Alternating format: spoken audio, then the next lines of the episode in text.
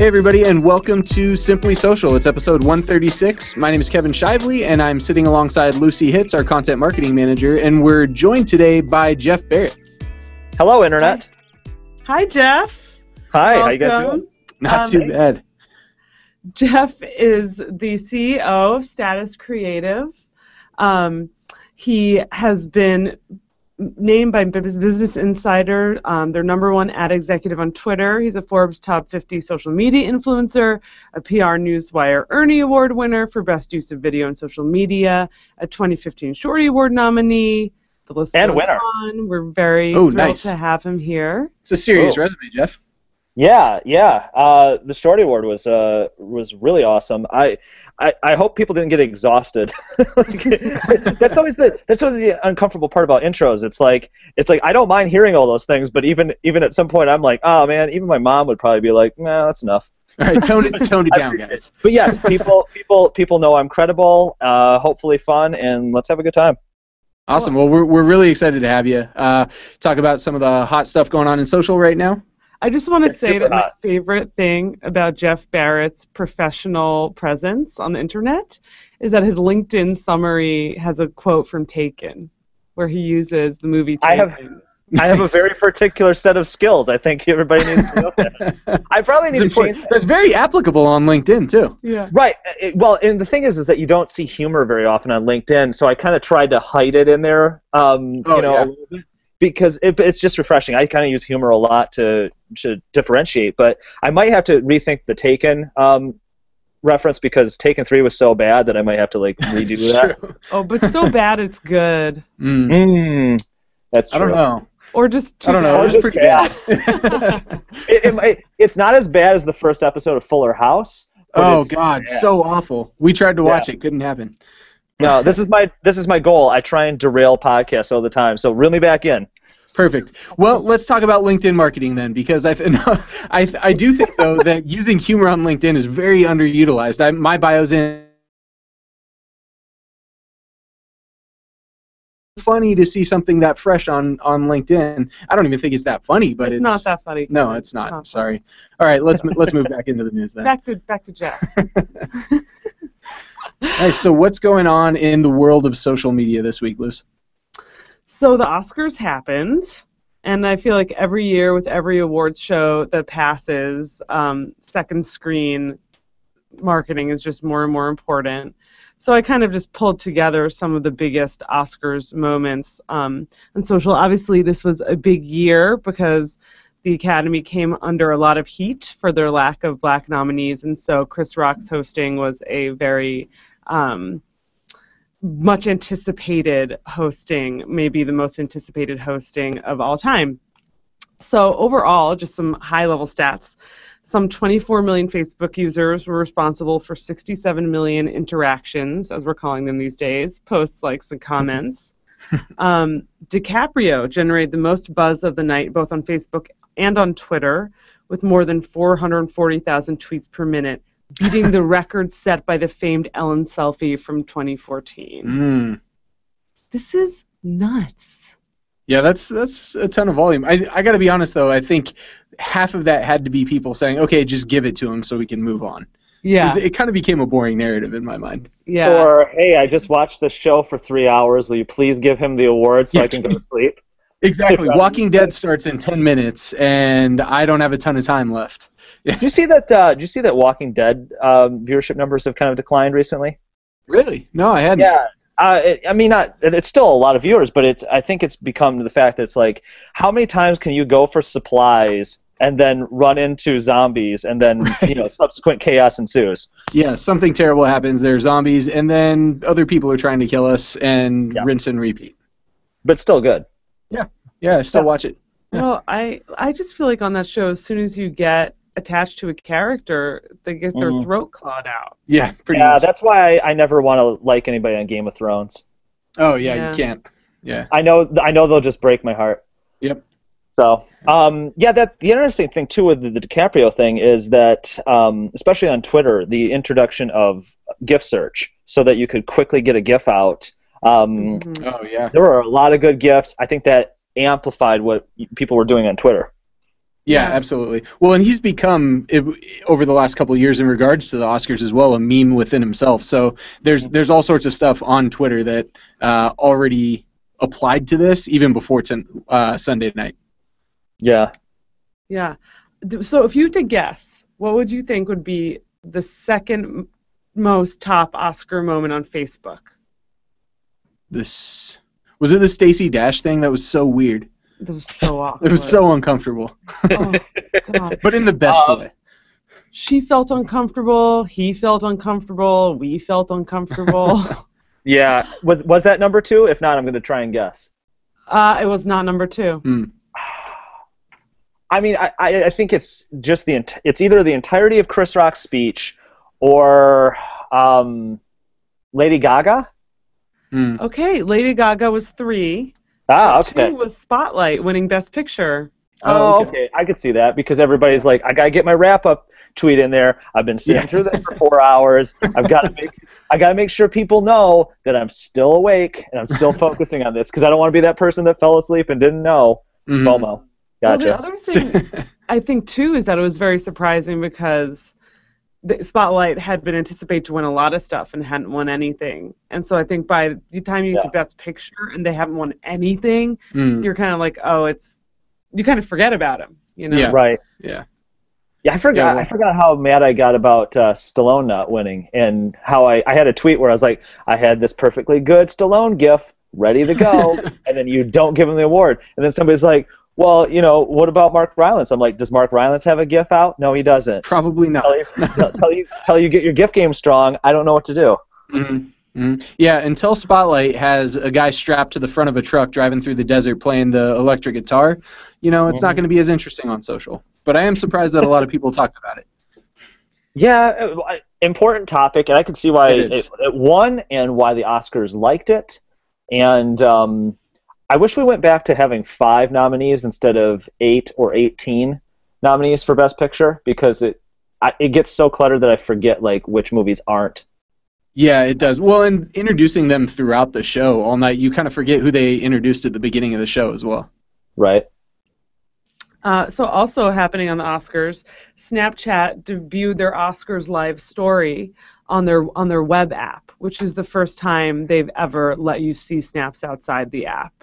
Mm-hmm. Um, and this has been kind of a big question: Will they ever do this? Um, and they did it pretty quietly. hmm Uh, you know, so when you go to Snapchat.com's live page, it's pretty similar to opening up a live story in the app. You just sit and watch, the, and it's, it's curated. You know, um, it's not just kind of randomized.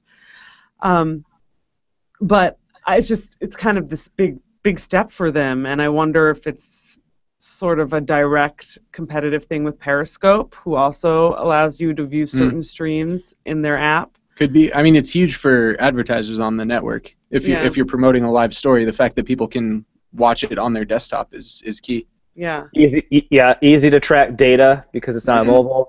That's got to be something or, or some reason why they're doing it.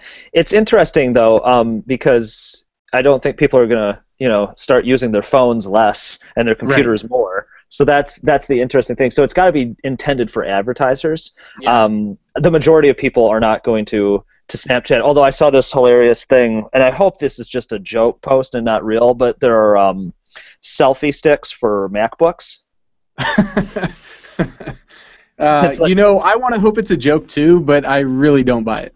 I le- there's probably at least one person. I um, funny enough, when part of the gift bag at the Shorty Awards is we got this selfie stick, and I told myself I'm never gonna buy a selfie stick. I'm never gonna get it. And then you give me one, and then I'm like, okay, well I gotta do this. So I'm a selfie Oh, stick just- guy now. Yeah. well, I I did it once, and I like instead of you know. Uh, pacing myself, I just used it all in one hour throughout Central Park. Just found as many people as I could and just started taking selfies with everybody. Nice. Nice. Yeah. That's good. Get it out of your system right away. Pretty Feel much. good about it. Yeah. Yeah.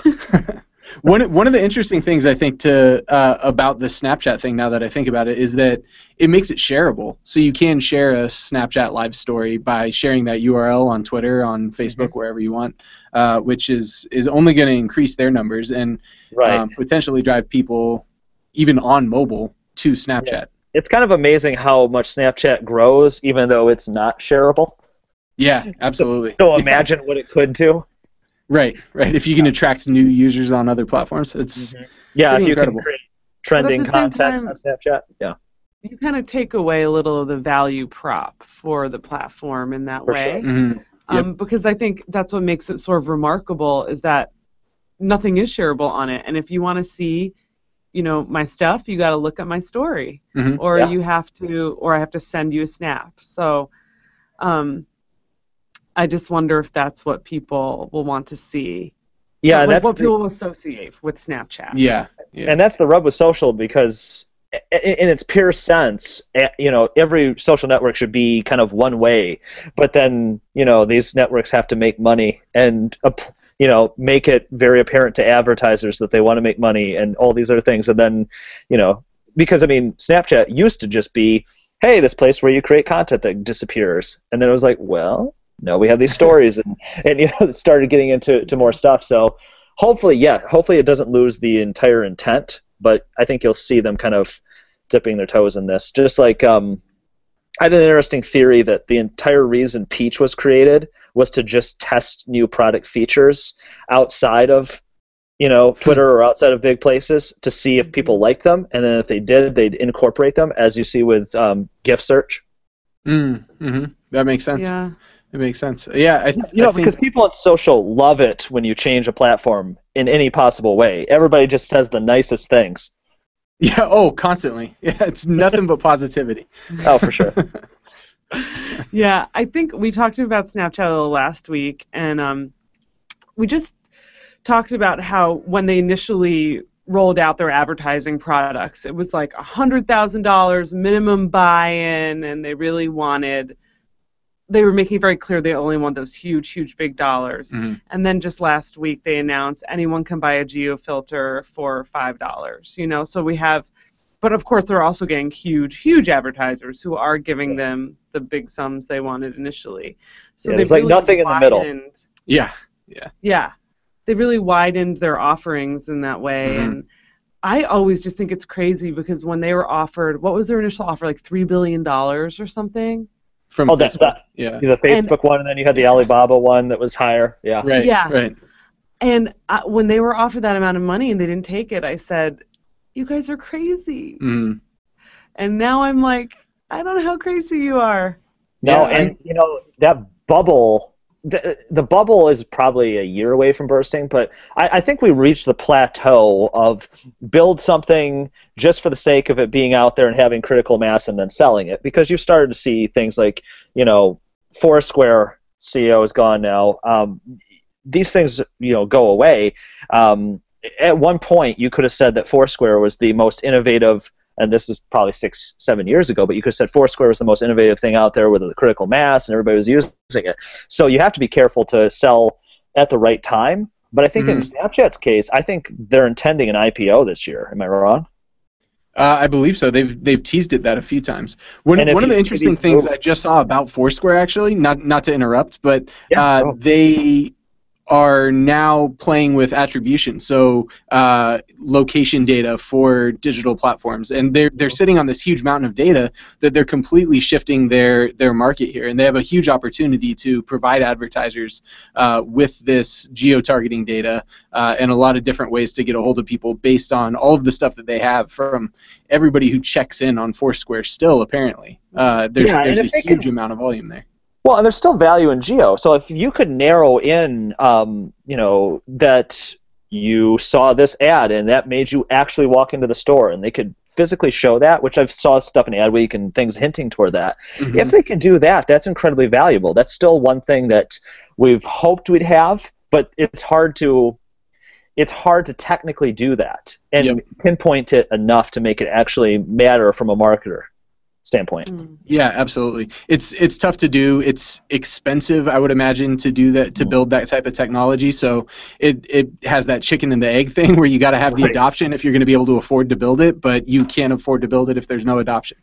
Very true. Yeah, and kind of speaking of this a little bit, um, according to Kenshoo, they just ran a study. When marketers utilize paid search or social in silos, they miss out on significant benefits. According to this study, when paired with paid search, Facebook advertising delivers a 30% better return on ad spend than the return for just paid search alone. Um, you know, like for me, I just see this as this other step towards it, it's an entire digital machine. It's Mhm. not just social. I'm doing the social and I'm doing paid social and you're doing organic and you're doing your SEO and I'm not. It's kind of all part of the same beast. And this is just kind of serves to back up what I already believed. So I had to talk about it. You Yeah. know? Well, Yeah. definitely. Yeah. You get that the the geo targeting paired with your web data, paired with your email data, paired with social data, and all of those programs are able to interact so seamlessly at this point, or getting to that point, I would say. Well, I think they don't interact seamlessly, which is the problem. Mhm. Yeah. Yeah, yeah. They need to. Yeah. Yeah. Jeff, what do you think? perfect world, that would be great. And that's I think what holds us back is being able to you know have all this stuff be transferable. Um, but yes, at the end of the day, it'd be nice to say we ran this ad here. That drove people here. It we got this conversion rate because the, the problem in, in PR and marketing is there are really no certainties.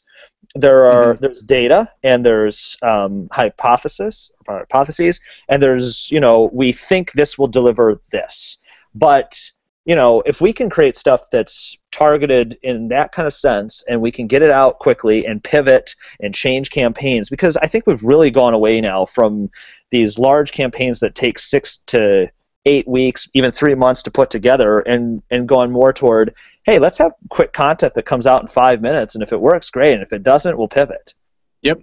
Yeah, I was reading something interesting in Ad Age over the weekend about that. How on mobile you can't afford to have long campaigns uh, because you're you're so focused on on setting somebody up for success and getting users involved in the storytelling that you're doing right now that Right. you you want to create something quick. If people get involved with it and are interested in it and are you know downloading your app or visiting your mobile site, then you continue with that narrative and keep that going. Otherwise, yeah, that the that pivot needs to happen. Right, and if you think about it from an organic sense right now, so PR firms are working with social influencers, um, you know, probably above my level, but you know, some would say I am one. But you know, and I get some of those emails about, you know, do you want to do this for this? Um, but the, the interesting thing is we're kind of one we're only working with the top tier of influencers uh, david berkowitz at mry i had him on my tweet chat a couple of weeks ago with the shorty awards he had a great point and i'm already working this space too is it's that mid tier of influencer and organic that's super valuable. And Mhm. right now, it's a very long process because the brand has to curate and find these people. Then they have to negotiate terms and what, what your value really is. And then, okay, here's the content we need to get out there. And you can see how long that process would be. But we're living in a world where advertising and it needs to, you know, be by the hour because you might miss out on a trend, you might miss out on you know a conversation of that moment that you should Right. probably apply yourself into. So one of the things I'm working on is developing a product. Um, here's a top secret uh, breaking news. Um, this is the first time I've actually. This is, uh, this is an exclusive. This is the first time I've actually said this anywhere, but I actually closed um, a week ago on it, so I can mention. I, I am building uh, a kind of a a product that will facilitate a faster relationship between brand and mid-tier influencer to get more organic content out, much like Oh, you would, cool. much like you would with an ad buy. Yeah, yeah, that's awesome. And it's, I, I 100% agree. Those those mid tier influencers are they have a much more specific audience than some of the large ones do, where they're they're big enough that people from all over the world follow them. The the mid tier Yeah. ones they're they're very niche and very focused on areas that that brands can take advantage of and can also in most cases afford. You know, you can't we can't all afford Kim Kardashian, but we can afford some of the mid mid tier folks that are specifically targeting our audience. Some of us can't even afford Kimoji Right. or don't want to pay for Kimoji. Yeah, just there's, want to there's, pull that's a fine line. Yeah. so is this along the lines of maybe Crowdtap or influencer influencer something like that something similar in that vein, but I really want to um, massively cut down on the time that's taken to do that. I Mm. want to make this as simple as you know creating a very quick PayPal um, you know, exchange of money, get the thing done, so that if you wanted to, feasibly, you could, as a brand, say, okay, we just had this really good piece of content come out, or something's hitting. Um, I'm not going to mention Oreo from the Super Bowl. Oh crap, I just did. um, but you know that kind of sense that if you've got something that's starting to hit, and maybe you want to put, you know, so something starts hitting organically, and maybe you want to put a nice 10, 20, 30k spend into, you know, this, then you can do it, and you can get something out while you're still trending, while you're still in the moment. That's mm-hmm. the point of it, because right now there really isn't an option that can deliver on that, or just make it easier, because um, you know, there's some good ones out there, but they're designed for, for bloggers or they're designed for other places. And look, by the end of the year, we'll probably be flooded with these things. So at some point, you just get your product out there and you see if it works. But mm-hmm. it should What's be it, it, should be interesting. I can't tell you yet, okay. but you'll you'll know in June or July. Hopefully awesome. June. Yeah. Look, looking forward to that. Excited to see it. Congrats on on getting that off the ground. That'll be that'll be huge. Our brand a, marketing a, manager would love that. Yeah, absolutely. Yeah. Right now, yes. we're in the process of kind of identifying those sorts of influencers, and we actually use our own platform to do some of that. But then yeah.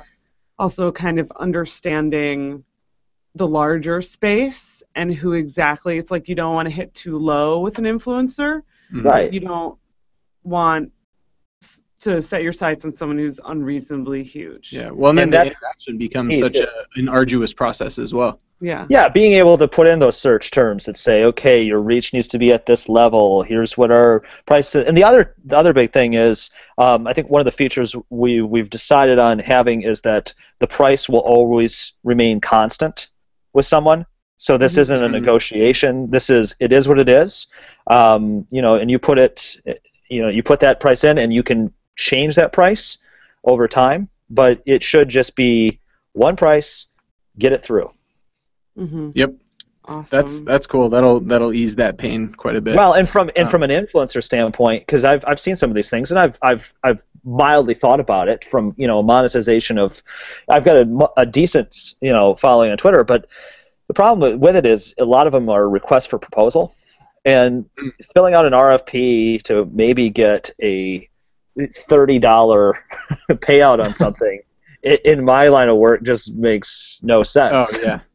Well, and even from the from the brand side, you you know you think about some of the big uh, retail clients that we work with, who work yeah. with all sorts of you know fashion bloggers or whatever it might be. When you're doing that on a scale of you know 30, 40 influencers on a specific project, that that becomes an arduous process on that side oh too. Oh my gosh, yeah. The more influencers you bring into it, the harder it is, and so that's why you only see a couple influencers usually use per campaign for that very reason. So yes, if you take the friction out of having to to talk to influencers, um, it goes a lot better. But anyway, enough about shameless plugs. Let's get back to the news.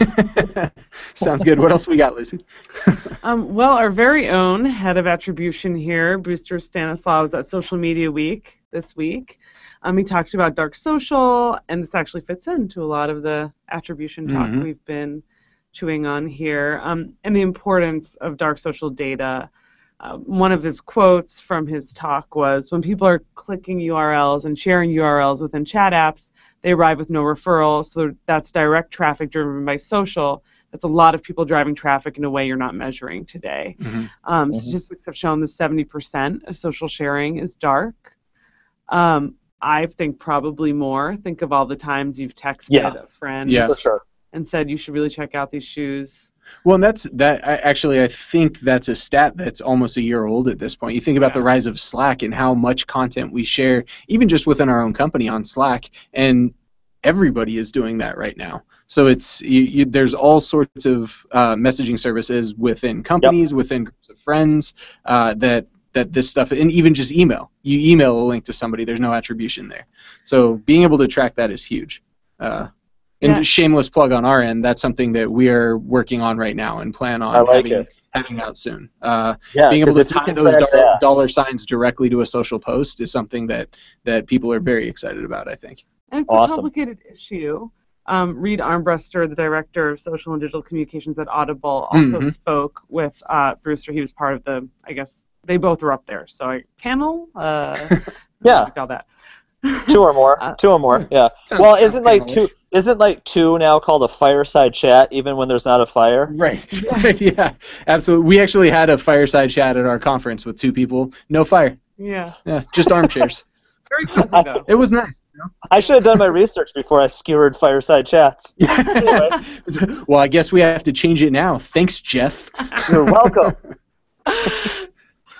um, but so back to Reed Armbruster. Okay. Yeah. Um, so he's the head at Audible for digital and social, and you know, kind of they ended the talk with him warning publishers against using messaging apps as platforms because, of course, that's when you hear that so much of your effort is Mhm. could be seen as quote unquote going to waste because you're not getting attribution from it, and you're not Mhm. being able to connect it to those dollar signs. Um, you you might want to say let's get advertising in WhatsApp or like Facebook messaging or whatever. And Reed warns that the reason people share things on dark social is because they're private, safe places where you can share things. Mhm. And when you start advertising, then people go somewhere else where they can be private. Yep. So They will always find. There will always be an internet subculture. Yes. Yeah. Yeah. And there should be. It's it's more interesting that way. I mean, you think about I, I definitely don't have the Twitter following that you do, Jeff, but even when I publish something on Twitter, I have to think about how it reflects on me, how it reflects on Simply Measured, uh, and all of that. Whereas if I'm just sharing a link with some friends via email or Slack or Facebook Messenger or whatever the case Exactly. is, it's it's a much more natural and organic conversation. Yeah, and that's why you see anonymous networks growing too, Mhm. um, whether it be Yik Yak or others, yep. for that Yeah. very reason. Yeah, what happened to Ello, by the way, while we're talking about anonymous social networks? Or that was the Oh. brand-free social network, I guess. That's funny because I was just uh, Lucy. I was just finishing up an article for you, uh, and I was briefly looking at Ello while I was looking at Peach, and um, I actually don't remember what El- Ello's trying to transition into something else so that it can kind of have a second life. Oh, Um, interesting. But I, yeah, but it's kind of losing its core core principle. It's it's decided, hey, well, you know, being this very private thing isn't quite working out, so we might try and make it available to the masses. Hmm. So um, Yeah. that's that's a possible thing. Um, there's a lot of anonymous uh, networks that are starting to pop up too in the next um, probably in the next three six months. We'll get some traction. Peach. The interesting thing with Peach is it, it popped up and it was gone in less than a month, but it really did. Whether it was the magic words or a gift search, um, it did already create change within some of the bigger social networks, and I think that's the the entire point is to just much like what Google Fiber uh, does, Oh, where they yeah. try, yeah, they they're like, hey, we don't really want to be your internet provider, but if you want to make the internet faster, so we at Google make more money off more internet searches, we'd be fine with that. Um, right. That's I think the same, you know, not the same capitalistic goal, but the same kind of hey, let's make social more convenient and easier. So, and it, Mhm. there's like there's no coincidence. I think that you know Peach came from one of the co-founders of Vine. It's the same Right, people trying yeah. to kind of inter- innovate in a space that we didn't really see a lot of innovation in the last couple of years from social networks. We kind of saw them concentrate on monetization, but we didn't see features really change. Right. And now we're starting to see features drastically change and, and morph into something else as we try and and, and get interesting things and, and then you know then everybody's kind of figuring out how do we change publishing which is you know medium has some interesting things they're doing which is again something created by the former founders of, Yeah. of twitter. So it all kind of ties together but um, it's interesting where that all goes Yeah, it is. Well, and it's it's inter- it's interesting that we tend to think of social networks as separate from uh, the the rest of the software space, where they're you know if you aren't innovating and aren't creating new products and new offerings for you know a year, 18 months, whatever it is, you're gonna you're gonna fall on your face. And we started to see that in a few places. LinkedIn took a huge hit, uh, and it's it's one of those spaces that has to keep improving and keep staying relevant to its users, or a network's gonna fall apart. Yeah, we we kind of probably thought a year or two ago that social networks had this economy of scale, much like a Walmart, to the point where it's like, well, you're not going to go anywhere else. Yeah, Um, yep. But I think it is true that you might not give up on these social networks, but you might start posting less. And if you start posting right. less in an age where we want to make more money, that can be problematic. And you look at an app like, uh, you know, I mean, the two fastest growing ones are Snapchat and Instagram because mm-hmm. they're so simple to use. Mm-hmm. And that's the, that's the that's the thing. It's like Twitter became a little difficult. It's always been a little nuanced. It's still my favorite, yeah. obviously, but I but I get why people would want to move over to Snapchat, or they'd want to do more on Instagram, or Viners want to be Snapchatters now because that's where they see the impressions and the views and mm-hmm. the money. So it all makes sense. I will say that I I feel that Snapchat is not as intuitive to use as people say it is. Like I love Snapchat; it's my number one favorite social platform, and I'm definitely an evangelist for them. Everyone who sure. I know who doesn't have it, I try to get them to have it. But there's definitely a higher barrier of entry to that network because when you show someone yeah. Instagram, it's very clear what it is. Literally, image, video, mm. 15 second, boom, there it is. You follow. Mm-hmm. They don't have to follow you. That's a differentiating factor, unlike mm-hmm. Facebook, where you both be friends. Boom, done. But Snapchat, you know, you just swipe. What is that? Right to see the stories, and you just swipe left to see the other stuff, and there's all these layers. It's a very layered yeah. app. Or you're trying to create a story, and then you know, then there's nuance of how do I upload this photo for my gallery. Right, yeah. right. Yeah. Yeah. Yeah, which isn't, true. That isn't exactly easy or intuitive, but completely possible. Right. Mm-hmm. Yeah. Yeah. Mm-hmm. Yeah. And yeah. fun like gamified in a certain way, a little yeah. more frivolous. Well, and that's one of the reasons that keeps the demographic so so young skewing or skewed younger. Uh, yeah. Both of my grandmas are on Instagram now, and it's because it does have that low barrier to entry. They they can't do anything else on their smartphones, but they can use Instagram to check their grandkids' photos. Uh, they I guarantee are not on Snapchat because you open that app and there's a blank screen with your camera. You have no idea what to do with it. it's like my dad when he tries to take a photo with my phone, and it's this three second video of him going, "How do I take a photo?" awesome. Yes. Well, Jeff, we want to hear a little more about you, and just can you tell us a little about your background and kind of how you got you got to where you are? Um, yeah, anything specific or just super broad?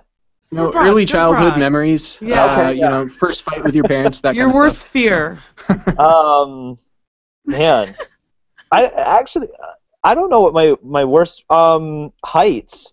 I don't I don't like flying. I'm kidding. no, no, it's this is fine. Like I'm sitting on the couch right now telling you my hopes, fears, and dreams. Okay. Um, I heights have always been an issue for me. I don't like flying, which is kind of um, difficult in the fact that I speak a lot of places and need yeah. to go to a lot of places. So eventually, you just kind of get over it and watch four episodes of Broad City while you white knuckle it to the place you have to go. um, nice. I just make so sure that have, I've always. Oh, go do ahead. fear of heights like on a building as well, or just flying? Oh yeah, yeah. I um, I remember I was meeting with um, Comcast last year, and they've got a huge building in Philadelphia. And I was at one of the top two or three floors, and I could feel the building kind of wobble a little bit.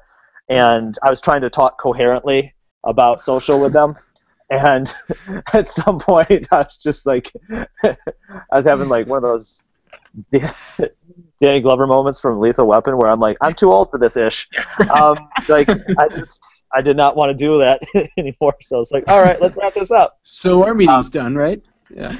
Yeah yeah. But no I um my background is I've been in um, I have a degree in advertising. I've been in the space now for 12 years, and I, I think about five or six, I started. I've always been playing around with social because I just kind of lucked into the fact that it was emerging as I was in college. Mm-hmm. Um, so I, I, had the ability, well, even high school a little bit, but uh, I had the ability to kind of start when it started, and notice some some changes, evolve, make some mistakes. Obviously, I I um before I was a Twitter influencer, I was a MySpace influencer, and that uh, was a, a bet that I should not have made. Um, haven't made that bet. Yeah, I made that bet too. It was, it was... No, it's fine. Yeah, I, have kind of always been I've always been uh, not as active on Facebook, even though I, I understand it from an advertising standpoint and from a brand standpoint. But for me, I um, I don't use it as much, so I, I I gravitate toward an Instagram. Although I know that's you know Facebook Facebook approved. Um, but I also I like Twitter and I like Snapchat and I like Vine. Um, I like Vine because of the uh, attachment into Twitter too. Obviously, if you've Right, got a large audience, that's going to even make more sense. Um, but I've I've played around in a space. I think four or five years ago. Uh, I I try and adapt every every year. I try and think about you know where the space is going, rather than where the space is. So four or five years ago, I was getting into large experiential content. We had some really good success with that, um, you know, which led to a couple of the awards mentioned. Um, but then from there, we started. I started kind of getting into, okay, you know, how does this, how does social impact PR? Which is, you know, in the last five years, I've been running a PR firm, and we've been looking at, you know, how do these organic social influencers? Two or three years ago, uh, even I was working heavily in you know how do we use these places to drive sales so you know you work with a company and get the right instagram influencers and you take them from a million dollar company to a three million dollar company and you've shown tangible success which is a little bit outside of the pr model because pr for a long time has been you know we we get you exposure and Mhm. we we talk to some people and we don't really have guarantees in that and i i i kind of work in the space where um, i I mix between media because I write for a lot of places, but also I do PR, so I kind of understand both ends of it. And I, I realize that if you just have more guarantees in that space, have the right influencers attached to a brand, can you know you're never going to control the message because that's up to everybody on social, and you just embrace that. But you can create a lot of new media to to tie it in. Um, sadly enough, uh, Donald Trump has kind of been employing a strategy I've been using for years, which is you don't need to advertise. You just need to create media moment after media moment to get your stuff out there. It's more cost effective. It's it certainly works. Um, from a from a purely analytical perspective, I absolutely love his campaign, Mhm. but uh, my opinion probably sides more on what uh, John Oliver did for 20 min- minutes a couple Oh, days so ago and good. Oh, yeah. made him Donald Trump again. This so- Yeah, I that that's going to be a fascinating thing because I think in the next next week, as people realize this is this is real and actually happening, and that we've got you know we're facing seven more months of talking about Trump, that uh, that media conversation will will shift and get a little Mm. bit more aggressive. But for now, he's done an incredibly good job of um, taking every punch and turning it into a positive. yeah, yeah, yeah, Yeah. It's But it's yeah. definitely terrifying. terrifying, terrifying. entertaining, impressive. Yeah, Yeah, it's what keeps me up at night. But but so in my my, my head, I've always been thinking about that space, and now as I've been talking to you, I'm thinking more along the okay, how do we leverage these mid-tier influencers? How do we you know create more uh, better quality VR content? How do we leverage the Internet of Things to Mhm. create really good experiential projects? So I'm I'm kind of in all of those spaces, but at a core, I still work on getting really good exposure for clients in a way that seems like it's not an advertisement it's just organic content because that's Mhm. that's that's what sways people people don't Yeah. want to see a banner ad anymore they want their friend to say oh this is really cool go check it out Yep. you know if i Mhm. see a if i see a banner ad for deadpool i might click on it but if 17 of my friends say why the hell haven't you seen deadpool yet i i then go to the movie theater and see deadpool it was, Yep, it was awesome exactly. Well, and the, and the the relationship between social and PR has always been fascinating to me because it when social first started to emerge, PR kind of dictated how social interacted with uh, any type of marketing and PR branding, that kind of thing. And now it seems that's kind of shifted where social is influencing how PR is done, uh, and Yeah. the the interplay between the two is is fascinating. Well, and I wrote a few pieces maybe three years ago on um, uh, on this this shift because it, it used to be thought of in PR maybe tw- 2009 2010 that what you did is you got your message out there and then social media was a supplement to keep the narrative going and to build off of. But my thought has always been you use social to create critical mass so that the news outlets and TV and conventional media have to cover it because if something has generated a, a million views, don't you have to cover it on the Today Show or somewhere else to some extent, right? So that I've always thought that social media is the feeder into conventional media, and then it obviously just becomes cyclical and keeps going back and forth. I um, that's that's been my thought for a long time. And now, what I think is interesting about social, and I I think I wrote something for Cision pretty recently about this, is that advertising um, can't leverage social as well as PR can, in the sense that PR is connecting dots. It's you know leveraging platforms. It's taking you know your client and putting them uh, you know connecting them with the best possible outlets and places where they need to go so the curation of organic content and social influencers is more of a PR function than it is an advertising function. So that should benefit PR in the never-ending quest and battle between PR and advertising to pull budget. Mm. Yeah. yeah, and what's what's great about that from the the brand side too is that both of those feed into the funnel where you're trying to drive sales. So it yeah. it it's wherever it's best suited is where it should be. So I think there's there's a, a big push in a lot of circles right now or over the past couple years to try to force social to be something it maybe isn't best suited for when it is great for these influencer relationships it is great for this oh. overall branding strategy and driving people into the top of those funnels yeah, because I think it's better now instead of instead of trying to fight this and say that we have to try even harder to control the message. Don't control the message. Just yeah. have the right influencers getting your message out to people, and that will work a lot better. Mm-hmm. Um, it, take a look at the 116 billion or 116 million dollars that Jeb Bush spent, and how he never got above fourth place. And there are variables in that. You can say, okay, the Bush name might not have played well. You can say that his him as a candidate might not have played well. But in the history of politics, when you have 116 million dollars to spend, you usually do pretty pretty yeah. well. and that showed a couple things. It showed that your your TV commercial, especially in politics, not that effective. Um, yeah. You know, and I think it, that's especially uh, certain with politics because we've just become so tired of the. Did you know that in 2014? it's yeah. like Donald Trump went to a Mets game and wore a Yankees hat. I think also uh, none of these none of the Republican candidates uh, Donald Trump is the only Republican candidate who's been able to do anything with social at all, really.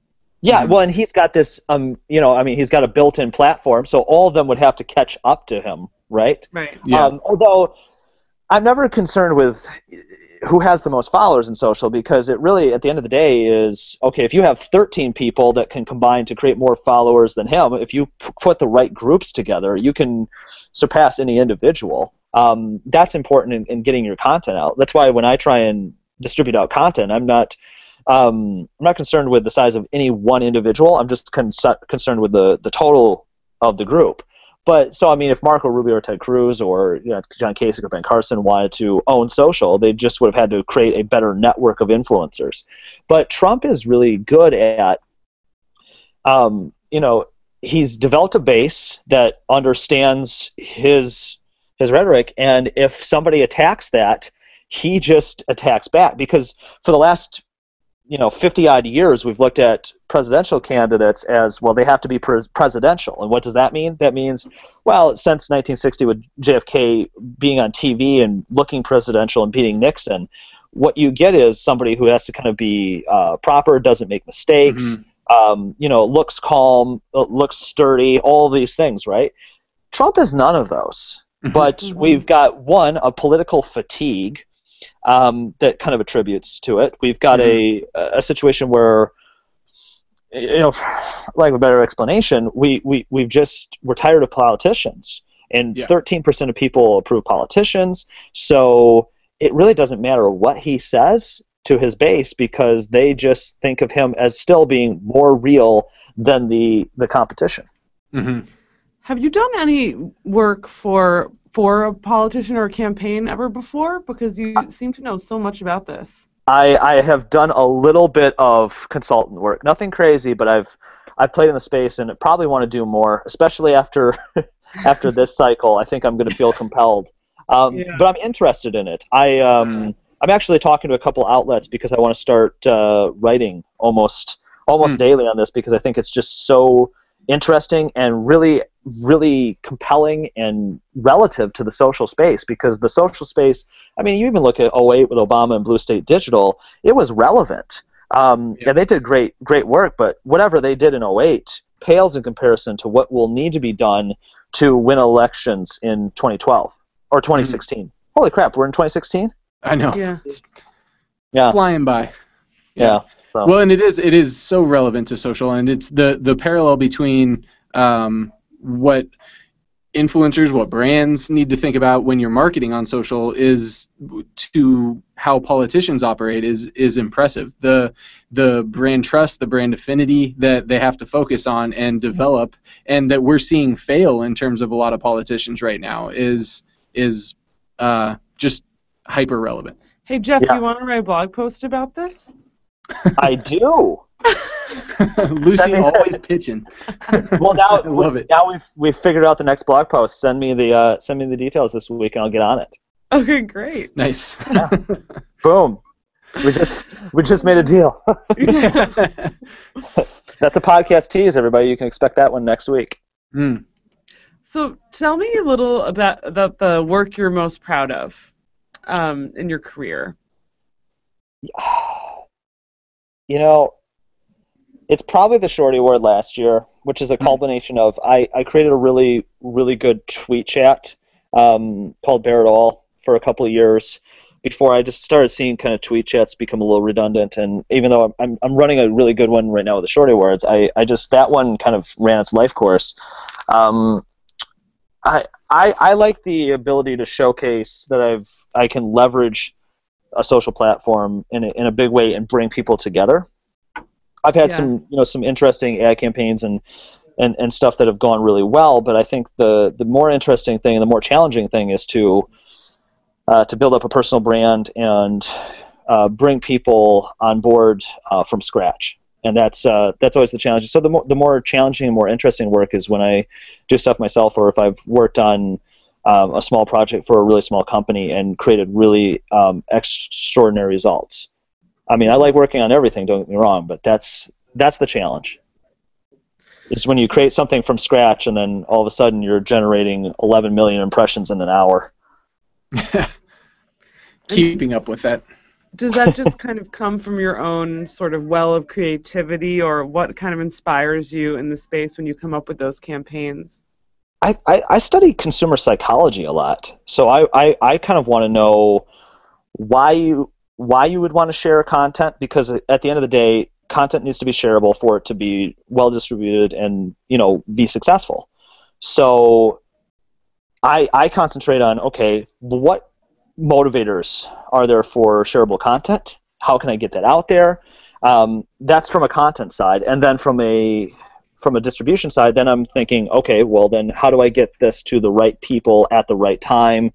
Uh, timing is a big thing of it too. Uh, you need to have everything kind of come out around the same time, or stagger, or be, uh, you know, be you know cognizant of that, so that you create something that you know really gets traction.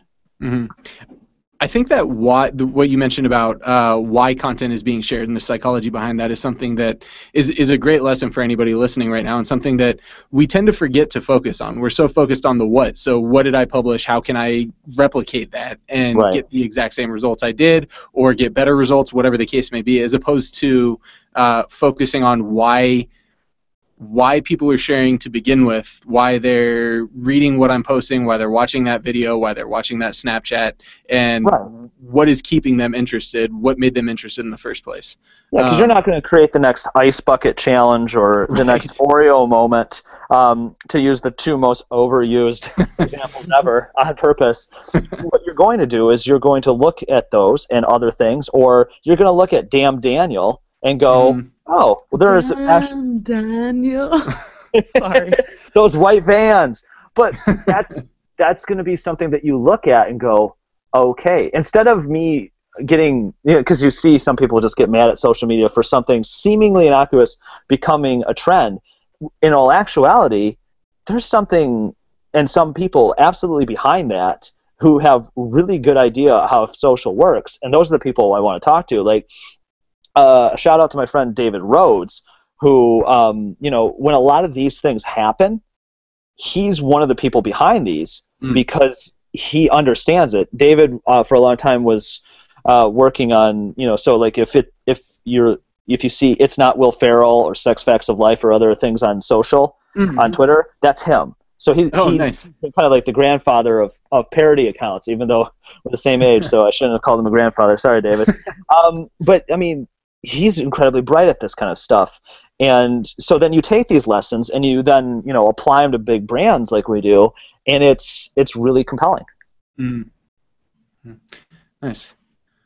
So I know we've kind of talked a little bit.